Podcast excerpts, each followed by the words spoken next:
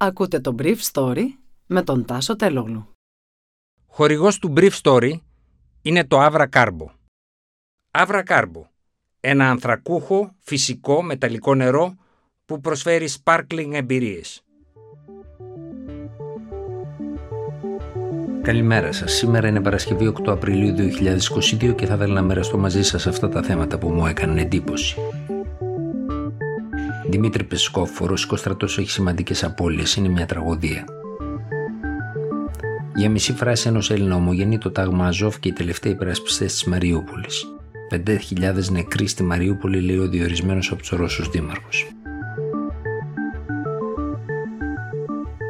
Μιλώντας χθες το βράδυ στο βρετανικό Sky News, ο εκπρόσωπος του Πούτιν, Δημήτρη Πεσκόφ, ομολόγησε για πρώτη φορά μετά από 44 μέρες ρωσικής εισβολής στην Ουκρανία ότι ο ρωσικός στρατός έχει σημαντικές απώλειες και τις χαρακτήρισε τραγωδία.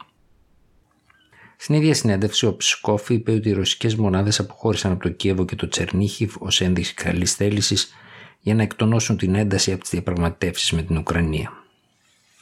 Ταυτόχρονα εξελισσόταν η σύνοδος των Υπουργών Εξωτερικών του ΝΑΤΟ παρουσία του Ικρανού Υπουργού Εξωτερικών Δημήτρη Κουλέμπα και των Υπουργών Εξωτερικών της Φιλανδίας και της Σουηδίας που επιθυμούν όπως φαίνεται να καταθέσουν αιτήσεις για να γίνουν μέλη της Βόρειο-Ατλαντική Συμμαχίας. Σύμφωνα με πληροφορίες, τουλάχιστον στη Φιλανδία ο κύκλος διαβούλευσης έχει προχωρήσει και το συμπέρασμα είναι ότι ο αναθεωρητισμός του Πούτιν δεν πρόκειται να περιοριστεί στην Ουκρανία.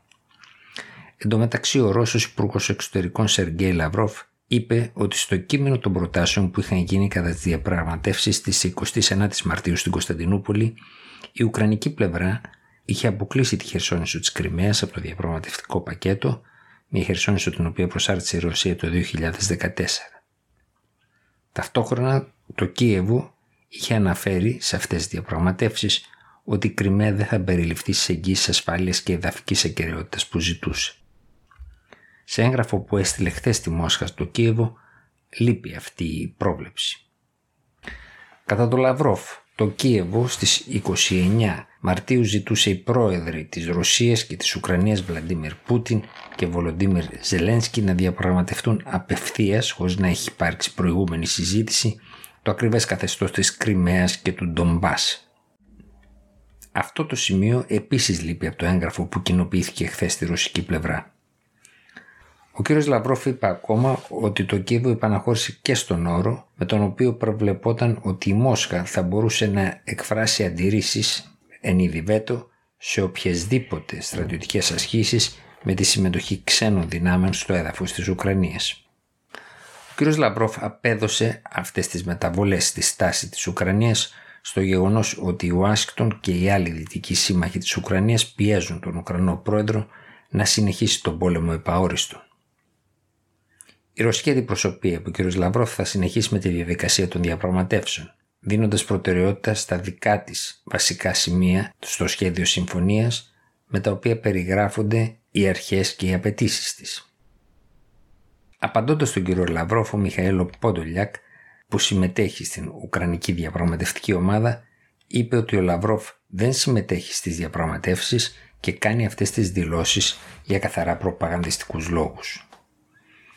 Η Μόσχα θέλει να αποσπάσει την προσοχή της διεθνούς κοινής γνώμης από τις φρικαλαιότητες στην Μπούτσα και να τις στρέψει στις διαπραγματεύσεις όπως τις εννοεί εκείνη.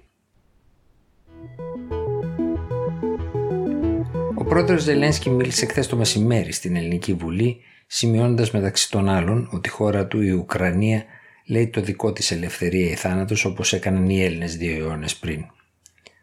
Χρειαζόμαστε τώρα όπλα, τεθωρακισμένα και άλλα που οι δυτικοί μας σύμμαχοι γνωρίζουν πολύ καλά, είπε ο Ουκρανός πρόεδρος.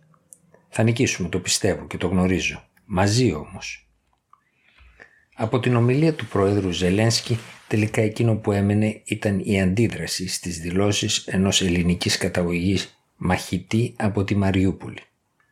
Αυτός είπε ανάμεσα στα άλλα ότι είναι μαχητής του τάγματος Αζόφ.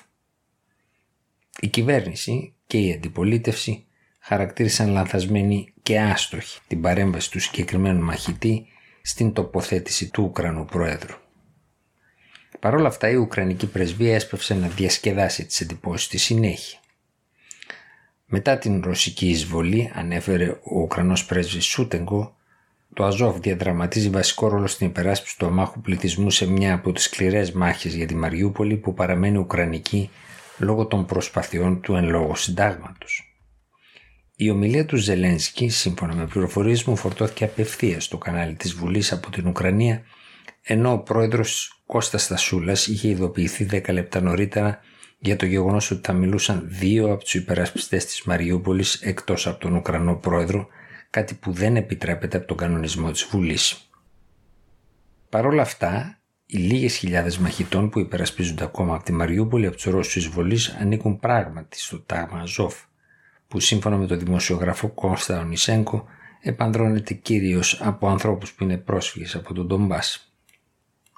Εδώ μεταξύ χθες ο Δήμαρχος που εγκατέστησαν οι φιλορωσικές δυνάμεις στη Μαριούπολη αποκάλυψε ότι περίπου 5.000 άνθρωποι έχουν σκοτωθεί από το ρωσικό στρατό από την αρχή της πολιορκίας εδώ και 5 εβδομάδες μέχρι σήμερα.